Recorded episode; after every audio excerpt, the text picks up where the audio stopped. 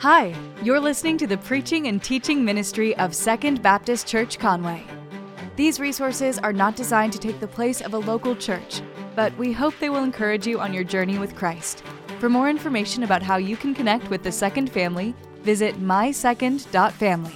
Thanks for listening. Any of y'all done family photos lately? Let me see your hands. Anybody done some family photos? Yeah. Those are fun. I used to not like family photos. I still, it's not like my favorite thing, but uh, uh, I, have gotten more uh, enjoyment out of them, I guess you could say, the older I get. Uh, I like to see uh, the, the, the, way they all turn out, you know? And uh, on my iPad, I have last year's family photos as like the wallpaper, and the difference between the way my boys looked then and they, they look now is just so different. So that's, that's one of the cool things about family photos. But you know, if you've ever done that, they're not all fun. there's some parts of it that are not super enjoyable. Like, we have this picture of the boys and um, in this most recent set, and they're all hugging one another, and they're all like, their faces are against each other and grinning, and they all look all cute and everything. Um, and, and that's cool. That's a cool picture to have. It's one of my favorites. But we know, because we were there, that they were groaning the whole time. Uh, like, oh, hurry up. Uh, that's what they were doing. And then as soon as the photographer said, you can stop. They pushed each other, you know, and, and fell over sideways because they, they just could not stand the idea of touching one another um, for just a few moments there. And so, so that's a fun stage. I mean, that happens. Another part is if you have multiple kids, all of my kids have gone through this stage. One of them's in it right now where they just forget how to smile. Y'all, y'all know this? It's like at one moment they can smile just fine, and then all of a sudden you point a camera at them, and it's like they're biting the air. They're like, it's like we're standing behind the camera going, uh, hey, smile with your eyes, smile with your eyes, smile right, you know, that sort of thing. And that helps. That, that brings out family love and stuff. And so that's cool. There's another aspect of uh, family photos, which is, which is fun, is like trying to find five outfits that complement one another but don't match. Can't match. You got to complement one another. It's got to look good. It's got to go with the sceneries, and it's got to go with skin tones. And for our family, since we're full, um, full skin tone range there, uh, that's got to work into the situation. And so there's all kinds of things. So it's a feat that Jackie's able to find all that because one of us complains a lot about what it is that she makes me wear. So there's that whole element to this family photo, but then you get them. You get them and you put them on canvas. You can now put them on metal. You can you change your uh, profile images and all that sort of stuff because what you have in your hands now is a picture perfect family, right? That's and that's really the goal. You want this picture perfect family. You want this image of your family loving one another for crying out loud and looking like you enjoy one another's presence. So you can hang it on your walls and remind each other of why we're stuck together, you know? So that's one of the things that we enjoy. And we love the picture perfect family. In Colossians chapter 3, he ends the story, he ends the letter with a picture perfect family. That's what he does. He goes through all of the, the characters in a family and he describes them and says, This is the dad and this is the mom and these are the children. And there's this lifted up idea of what a perfect family would look like. And a lot of us bring in different baggage with that and, and challenges with that. And we'll talk a little bit here in just a moment, but it is helpful. It is helpful for us to see. And in the same way that we look at the photos of families, knowing full well that there's no picture perfect family on social media or, or printed on a giant canvas hanging above, above a fireplace that is actually picture perfect. There is this image, this aspiration, this illustration of the way that it should be. And so, whether or not you're 10 years from being married or you're 10 years after the children have left the home, whichever way it is, there is this aspiration, there's this image that should be lifted up. And it should be a good thing for us to explore this morning, all right? So let's pray together, and that's exactly what we will do. God, thank you for your words. Thank you for the encouragement. God, I know that this topic is hard, and uh, there, there'll be words that I say that are hard to hear or even hard to deal with, wrestle with. So I pray that we would be honest about that, that we would allow for some grace God, that we would not read our modern sensitivities into an ancient book, but that we would be challenged to live a life in the way that you have created us to live. And as much as the gospel changes our hearts, as much as the gospel changes our churches and our communities, may we also realize that the gospel affects, changes, revolutionizes our, our home family. And may that be a real difference that is seen here today. It's in Jesus' name we pray together. Amen. So in Colossians, like I said, we're going to end the series today in chapter 3, and I'll read that in just a second. But I want to, before getting to that point, I just want to share with you that for those of you who weren't here for the entire series, that Colossians, this ending part about the family, is not spoken in a vacuum. That it is spoken within the context of the, the bigger letter in Coloss, Colossians and to the Colossae church there and in, in, in all of Scripture. Philip Yancey once said that uh, the Bible is about God's desire to win back his family. So, this whole idea of family is really this overarching theme throughout Scripture that starts way back in the garden and when God creates and establishes the family and goes all the way through to the end of time. And so, these words are not spoken as much as they will be listed out. They're listed out in Colossians, and we'll look at them one at a time. They're not a list of standards that you cannot possibly reach. They are a description, like I said, of a picture perfect family that we should aspire towards. In Colossians, this book is primarily written with the idea of reconciliation, that we are uh, conceived as enemies to the crown. And that God has made it possible and has offered to you the invitation that you would lay down arms and no longer fight against God, but instead would be redeemed or reconciled into the family. And that really is the idea that in Colossians 1, verse 20, when the Bible says that Jesus, the Son of God, uh, died in order to reconcile everything unto himself, that it was the idea that you are militant against the Creator and you lay down arms, and it's not just that you are no longer an enemy, but now you are considered a son or a daughter or a brother or a sister, that you are now family. That's that reconciliation that's happening there. And that action creates within us the death of the old self that submits to the standards of this world, that's backbiting and eating of one another and consuming of our own and self centered, to the new standard in which is sacrificial and is Christ like, is like Jesus. That to live in this standard is to actually die, and to die to that standard is to actually live. And this has ramifications not only into our attitudes, but also into our actions and the way that we will treat one another in the church. And that church then would affect the community. But then it also makes sense, of course, that it would affect our home relationships, that it would affect the way that we live in our lives. And so that's what this whole text is dealing with. That's what Colossians is about. And he ends, he caps it off, um, honestly, with a bunch of thank yous and I'll see you laters. But right before that, he says this whole idea of the family. Here around our church, we make a big deal out of the second family. It's more, and I want to be very clear with that, it's more than just marketing. It's more than just branding. We really do believe that the church is primarily a family. We're not an organization, we're not an institution. We are a family that relates to one another with familial ties and rules and, and responsibilities one to another. And so it's important for us to understand that that's what we mean by family. However, we understand that when we use the terminology of family, that we have to deal with the idea of your blood family or your marriage family. And that can be challenging and it can be hard because, and this is really why we have to get at this, the second family will only be as strong or as capable as our first families are within our homes and individually. So we have to wrestle with that. And let me also say that we are unapologetically speaking about an ideal scenario. And let me unpack the unapologetic word. The scripture does explain what the family is. By God's design, God, the creator of the universe, created the family in a certain way with certain characters and in a certain model. That's what God designed, and He's the creator, and so He gets to do that. And so the Bible is unapologetic about that. It says, This is what God says, and it does not apologize. Furthermore, myself and this church agrees with God, all right? Um, because it's in your best interest to agree with the Almighty Creator of heaven and earth, but also because He is God. And so I want to be very careful with this. As much as I love you, and as much as I am concerned and care for our community and for the individuals, and I know that you are smart and you come to your own conclusions and things like that.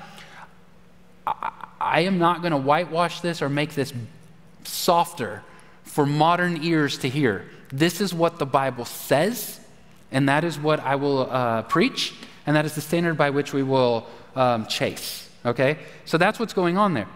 I also know and recognize that when we bring up the issue of family, it is challenging for some people because you're going to bring into it wounds and baggage. Some of you have and have had really bad dads, right? Fathers that were not godlike. Uh, they thought they were gods, and they were not Christ like in their approach to things. Some of you have uh, wayward or rebellious children, or some of you had absent mothers, or whatever. You had these really um, maybe horrible situations that you came from in your families that you had no control over and that you were powerless to do. And so when we bring up family, you bring into it this feeling of guilt or shame, maybe or, or a pain. And so you walk into the conversation already trying to listen through all of that internal noise.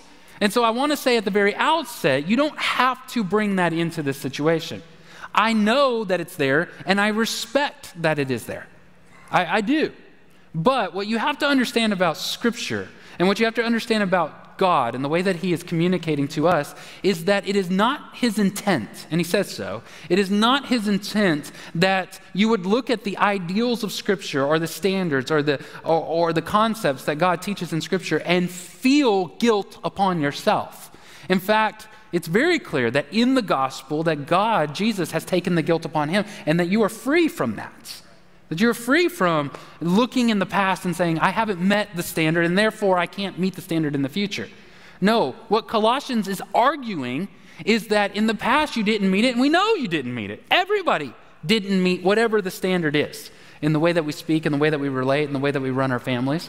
We know that you didn't do that. Nobody did. But in Christ, there's a new you that is now not only capable, but enabled and encouraged to chase after the standard, to hold it as um, the complement, the way that we are supposed to be, right? So it is not supposed to be condemning, it is supposed to be encouraging, all right? And so you have to hear it that way. And so I, I think it's true to hold both things. I have past hurts and pains and wounds, and I will explore this, hearing it with an open mind from what God says to me as an individual. You're also going to notice that the ideals within Scripture are given to us. There's an underlying thought and, t- and teaching from Jesus and God. And um, those teachings, though, may not look exactly like your family. So, for example, it's going to mention fathers in this text. And, but you may be um, uh, like a blended family or you may have custody of your children at different times, or you may be a stepdad or something like that. And so sometimes we look at it and go like, I know what that's describing, and I'm a little different, so it doesn't apply to me, and that's not true. It is a little bit different, but the underlying principles are the same, and so they apply to you in your own um, particular way. The Word of God does not change, but the application does affect you in different ways. So, with all of that said, all right, there's a ton. There's a ton there, right? And I haven't even gotten to the part that's going to make some of you mad, right? And so, um, let's read it, all right? So, Colossians chapter 3, verse 18. Wives, submit yourselves to your husbands as is fitting to the Lord. Husbands, love your wives and don't be bitter toward them. Children, obey your parents in everything, for this pleases the Lord.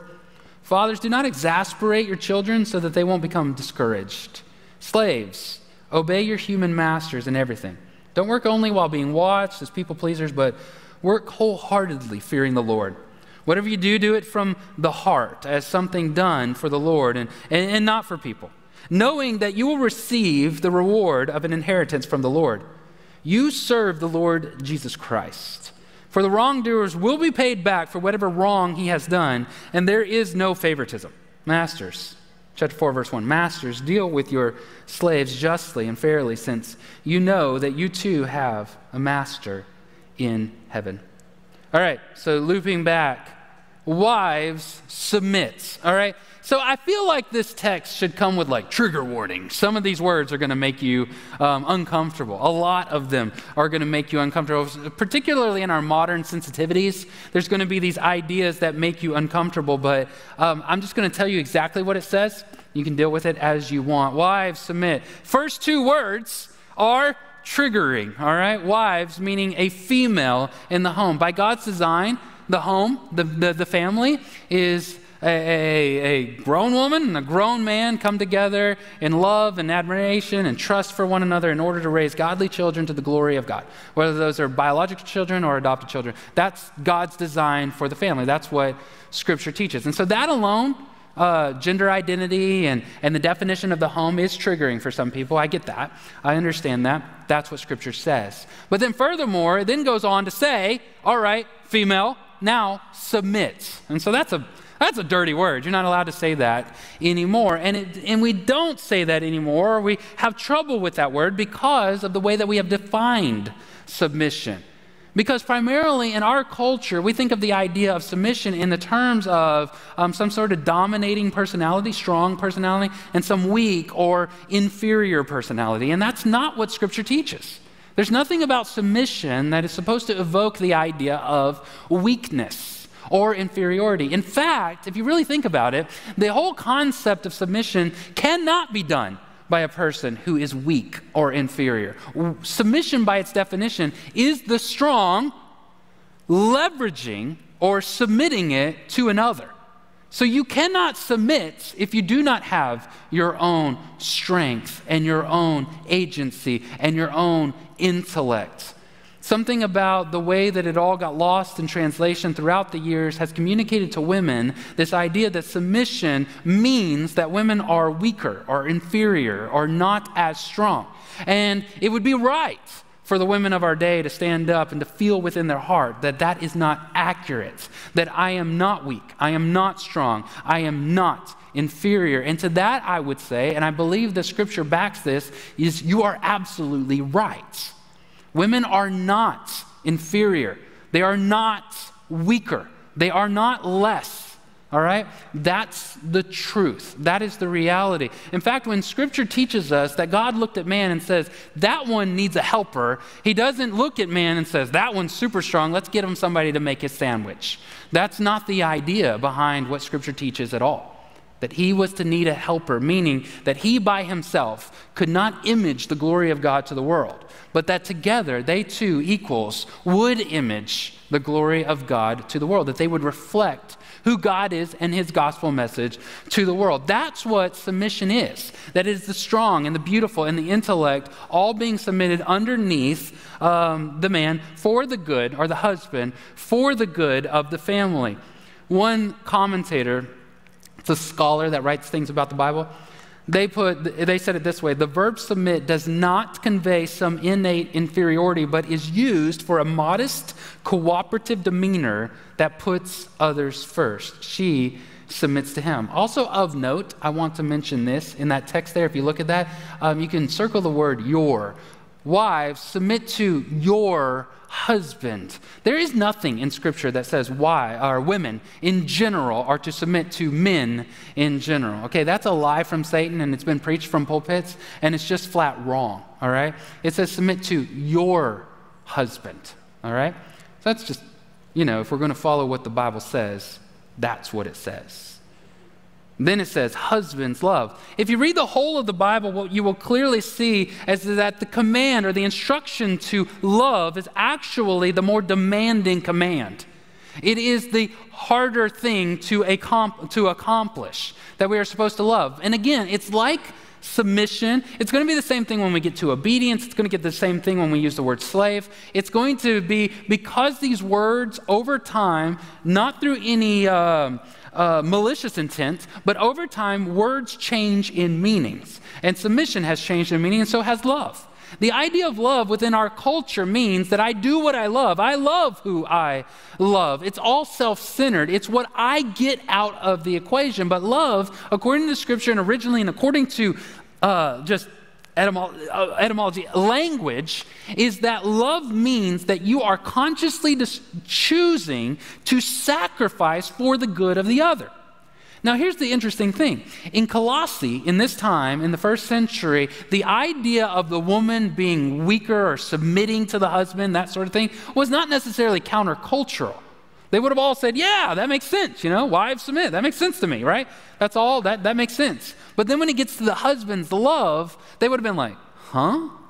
Because at that point, marriage was a contractual agreement built upon this idea of loose trust in order to produce an heir.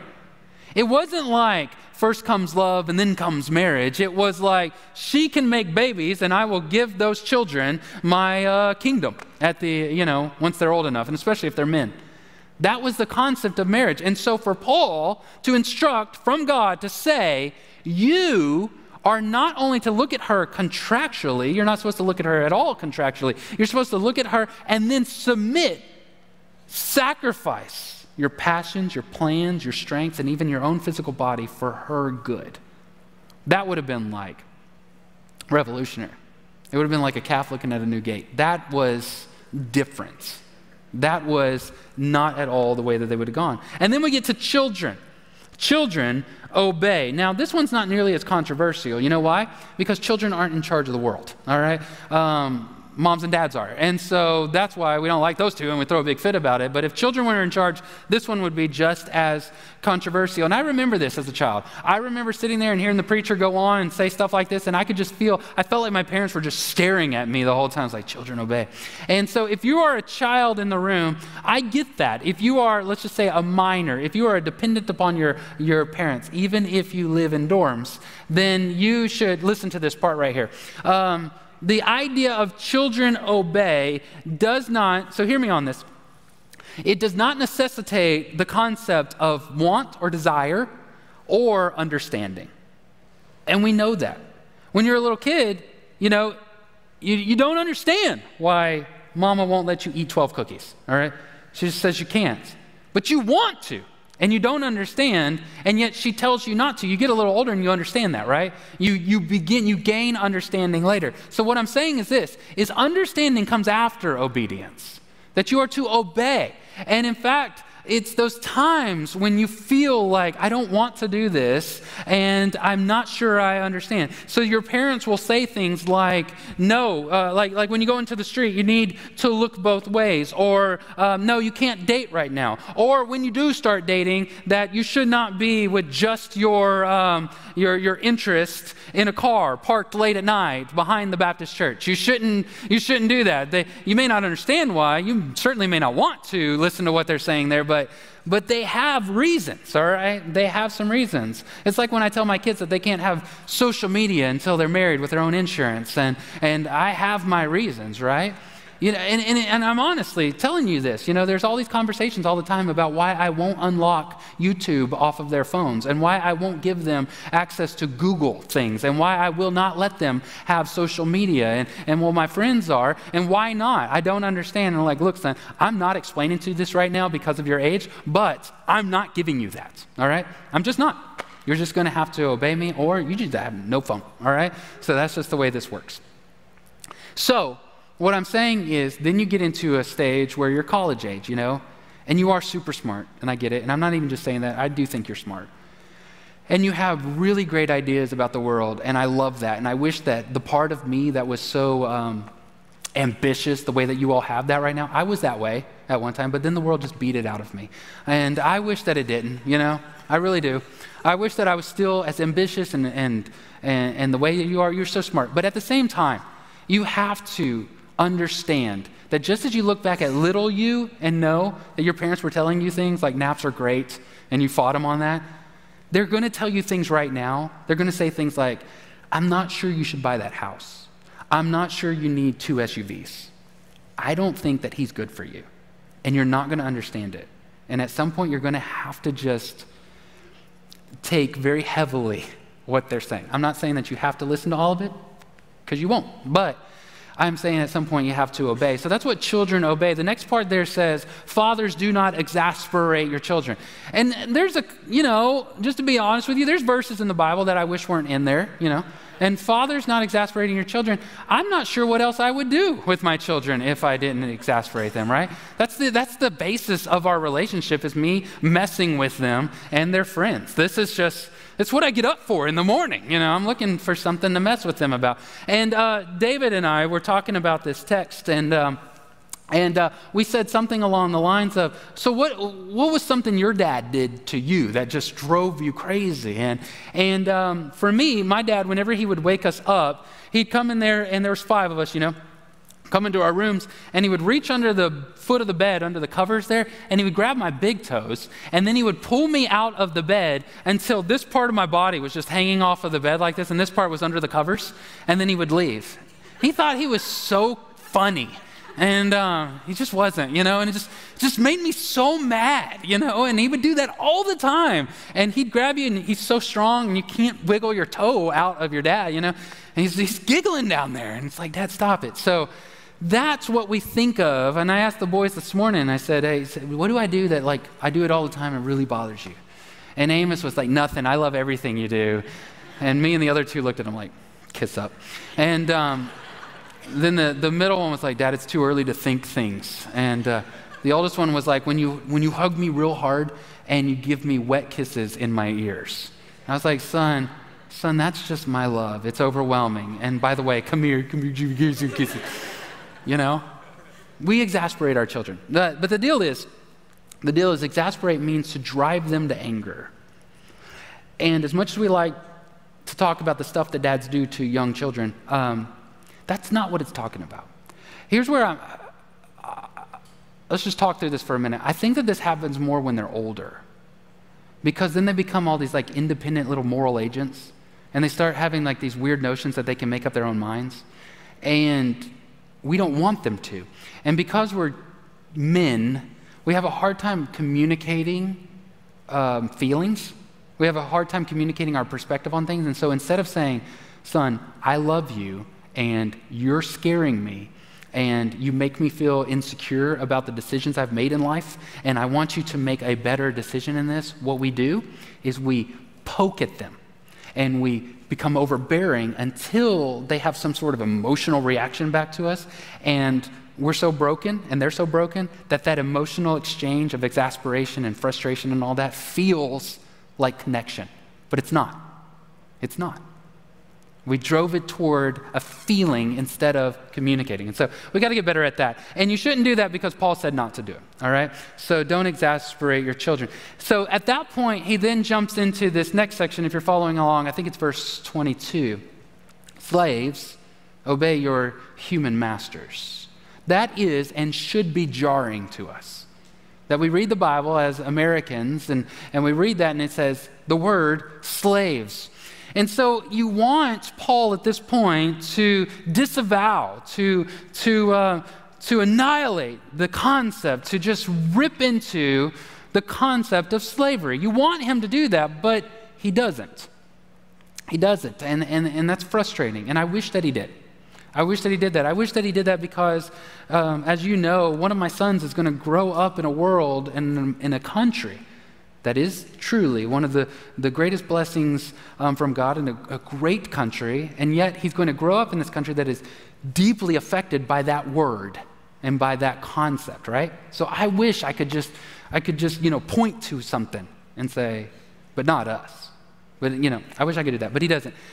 So we're left to dealing with things, and so to be intellectually honest, we need to understand this just because the scripture doesn't say against something does not by default say that it is for something. There's a lot of things that it doesn't denounce, but it is also not in support of. And I think within our current culture, we're really intellectually lazy on that part. That we want people to be outraged and raging against something, and if they're not, then they're supportive of it. And that's just not true. It's just not true. And then also, if, if you read what Paul is about to write, and if you read in the next, in the letter Philemon, which follows Colossians, in fact, Onesimus, a slave, is one of the people that he thanks down in the next section there, is the person that is the uh, main character of the letter to the person Philemon. If you read all of that and you apply all of that, then what Paul does is definitely undermines slavery. He completely undermines it. If early America and the United Kingdom, if Britain had listened to what Paul actually said instead of trying to justify what they were doing, their evil, their horrible acts, um, by the scripture, then you would not have come up with the same conclusion They would have not have come up with the same results. And so, looking at that, then we have to step away from it and say, okay, we're dealing with our emotions in this, we're dealing with the jarring nature of the words, but then now I have to try to kind of understand the concept behind it. And so, one of the things that helps with that is to understand that what Paul is mentioning when he talks about the idea of slavery, and he does use the Greek word slave, when he uses that concept, he is using it in a different way. That slavery most commonly practiced there were abuses of it for sure, but most commonly practiced in this time, what he is speaking to in this time, had nothing to do with race. It was economic in its nature. That people would willingly submit themselves into servitude in order to pay off a debt. And then they were released. That was the most common practice of it. Now, you can point to all sorts of historic examples of where it was abused, and it was a lot like early America and the British, um, the United Kingdom. And you are right. But that's not what he's talking about. It is not what he's talking about. Um, so both can be absolutely true. This was a common practice that Paul had to deal with. The other thing that you have to keep in mind here is that Paul doesn't talk about the family like a mom and dad and babies and then jump over to this institution of slavery. He's talking about the home. And all of these positions were in the home. They were in the home. These were a better way for us to understand it without disregarding all that I just said, one way is a household servant. We don't have those, right? Most of you don't have those. However, it is very similar to like a nanny or a house cleaner or somebody that works in your yard. This practice, what he's specifically talking about, not the evil of, of early American slavery. This practice. So if you ever had like a nanny um, that's that's taking care of your children or something like that, and you're like, hey, is this like your passion? Do you like wake up every morning and go like, you know what? I just want to change the diapers of somebody else's kid. Um, if that's if and they're like, no, I'm paying off a student loan. That's exactly what this is, all right? That's exactly what it is. And so to apply that, to take the implication out of this for ourselves, then we do look at it in terms of employment. That if you're employed by somebody, if you are working for somebody, then you ought to sacrifice your own authority and work as if, uh, as if you're always being watched, even when you're not being watched. That's the idea that he teaches there. And it jumps straight from there to the idea of master's deal. That masters are to deal justly and that they are to deal kindly that they are, if there is any time where somebody else, other than um, those who are your blood relatives, are put under your submission, that you are to treat them with justice and kindness. That they are always to be rewarded for their actions, and that if there is anything done uh, wrong for them, then uh, they are to be made whole. And if they do anything wrong, then they are to be disciplined or punished in that regard. All right? So that's what justice is. And look, submission and justice are words that are hijacked right now um, by our culture. And I want to say, like I said a minute ago, like intellectually um, lazy, but it's not intellectually lazy. It's intellectually dishonest. It's intellectually uh, malignant. It's bad. The way that these words have been hijacked and, and, and used to mean other things. So I want to just tell you this very clearly submission and justice and uh, reconciliation and compassion, those are Bible terms, all right? We have those for like thousands of years before somebody tries to hijack them and brand people in some weird way.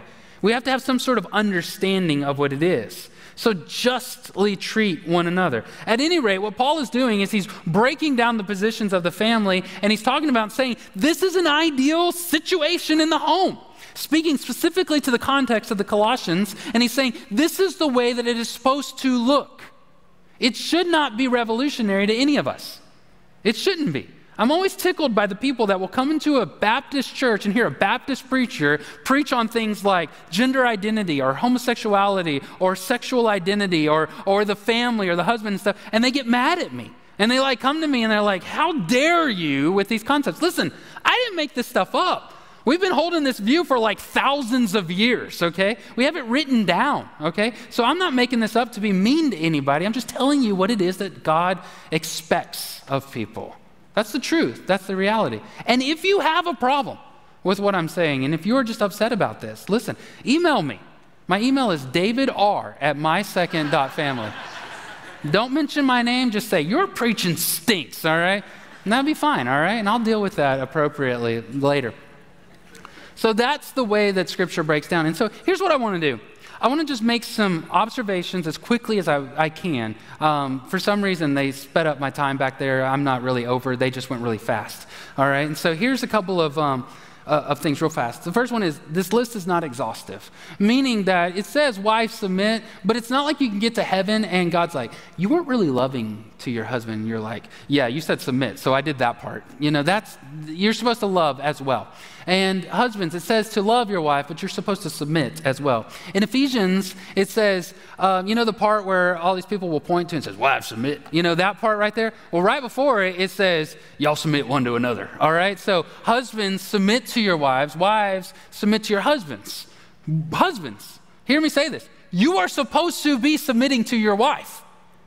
I know that that sounds like crazy or liberal or weird. It's biblical. Submit one to another. Use your strength and your beauty and your passion, your intellect for the good of the family. That's how that breaks down. So it's not an exhaustive list. So you're supposed to obey all sorts of authorities, not just your, not just your, uh, your parents. Um, you should obey your pastor. You should obey your civic leaders. You should obey your teacher. You know, all that kind of stuff. Also, everyone is a moral agent, or they have moral responsibility.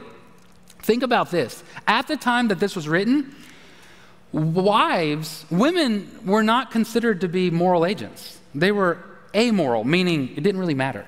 Okay? Men were the moral people who made decisions. They were the ones who decided. Children had no moral agency. And slaves or servants surely had no moral agency. And so, what Paul does by saying, wives submit or children obey, is not to push those groups down. Instead, it is to level the whole thing. They would have heard that as insanity. But what Paul was saying was God has a moral expectation for you, and you are morally responsible to God by yourself, apart from your husband, apart from your dad. That's what he was. It was a leveling. This text is actually, if you're historically aware at all, a leveling of all of the positions in the family and all of the people and all that. It's to make them all equal before God. That's what's going on in the text. And so that's interesting. Also, um, they are not a trump card. Now, I understand Trump has a different meaning now, but remember when we used to say the phrase trump card? I, I, I actually don't know another phrase than trump card, okay? So they are not a trump card, which means this. And I want to be clear on this. If, you if your husband is abusing you, you need not submit yourself to that, okay? And if you ever hear a pastor or a preacher say something as ridiculous as that, and I know I'm online, so this is going out on the whole world. And so if you're a pastor and you say something that stupid, then you need to know that that is not what Scripture is teaching. This is not saying that a woman can be emotionally um, and even physically abusive to her husband and then demand that he, ha- that he give her sacrificial love. This is not to say that if, if your father is abusing you, that you are to obey in that regard. That is not what Scripture teaches. And I believe with everything in me, and we can get to heaven and ask him, that if Paul, if we were living at the same time as Paul, and he found out that you hit your wife, he'd come and beat you. That's what Paul would do. And if our laws were different right now, I'd come and beat you too, all right? But um, I'd get arrested, and, and they don't like that. I'd probably get fired too if I beat somebody. So these are not trump cards. They're not to they're not to justify the abuse of these things. Also, taken in isolation, they're great burdens, right? I've been raised in a Baptist church. I have only ever attended Baptist churches, and I cannot tell you how many millions of sermons I have heard on wives submit to your husbands. I have.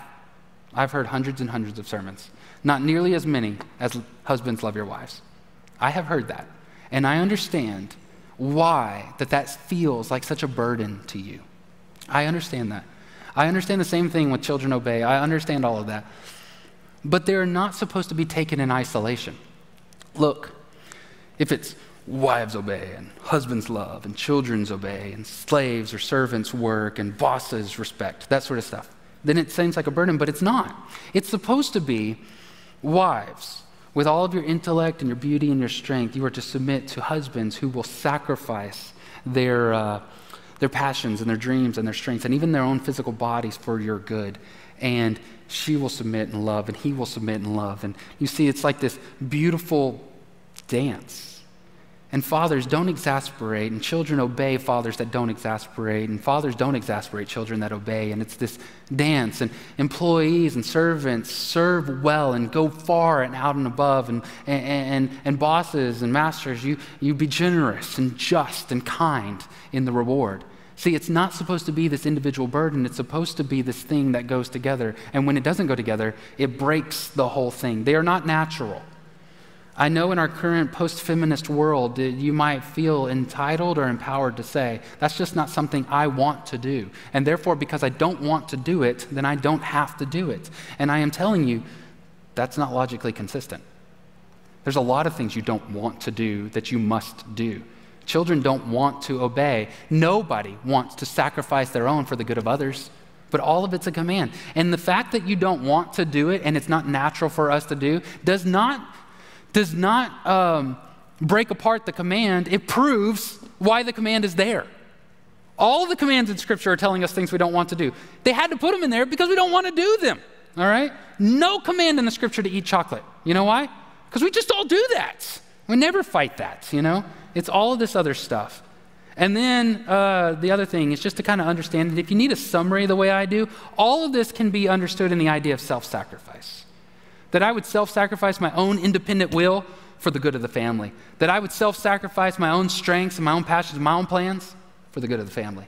That I would understand the things that I, uh, that I would sacrifice my understanding and my wants and my desires for the good of the family.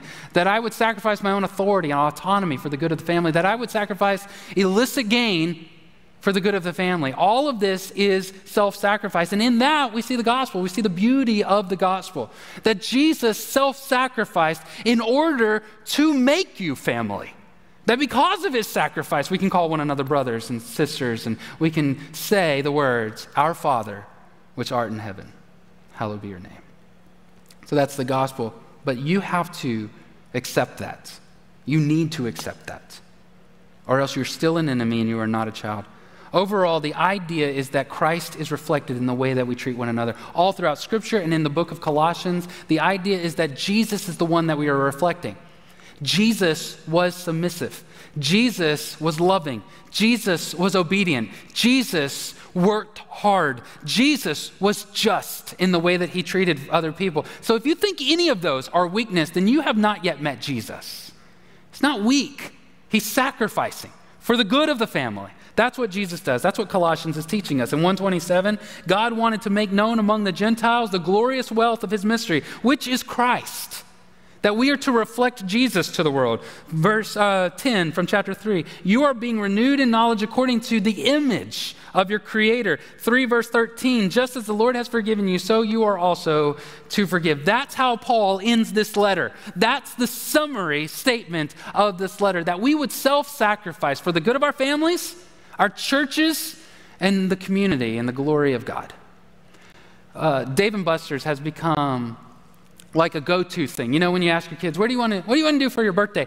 Dave and Buster's is one of the answers that we always get, and it's fun. I like it because I'm a dad. We get to go play games, right? And so we go and we play these games together. And my sons are different, of course, like all sons. And my oldest son, he likes uh, he likes problem solving sort of games, strategy games. That's what he likes to do, and, and it'll get you some tickets and such.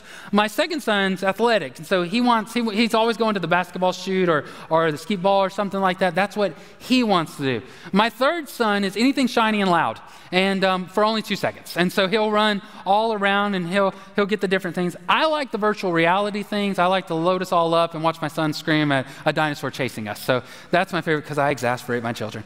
But that's what um, I like to do. We'll go there and we'll do this, and then at the end of it, you know, you go into that room and you have your cards and you figure out how many how many tickets you won. You know, my oldest son, he's good. He's strategic. You know, he'll come in there and he's got like ten thousand tickets, something like that. My second son will come in there and he's got like nine thousand tickets. It's all right, but he's playing athletic games, so it'll be a little less. Third son, he has like seven and a half. He's like, these are my seven tickets, and there's half of one. I don't know where it went. You know, it's just that's, that's how he does. You know, that's the way they are. But we have convinced them to, to, to go in there and you put it all in one pot. That way, nobody has 10,000, nobody has seven. They have 19,007 tickets, right? They have that. And then they'll buy something and fight and argue about something that would have cost me less than five bucks at Five Below. And all of the pieces will be missing and something will be broken by the time we get back to Conway. That's just the way it is, but it is still a beautiful example of what Scripture actually teaches about the family. You come to the table with your tickets and you just push them all in. That's family. All in. These aren't my tickets. These aren't some of my tickets. These aren't some of my tickets, and I'll save these in case this doesn't work out. This is all in tickets. We all have our tickets together. And so I put mine in, put yours in, we all put ours in for the good of the family and the glory of God because that's what shows the world Jesus. Thank you for listening to the preaching and teaching ministry of Second Baptist. We hope that we will see you in person this next Sunday. To find more information about service times, location, and ministry offerings, visit mysecond.family. Thank you for listening.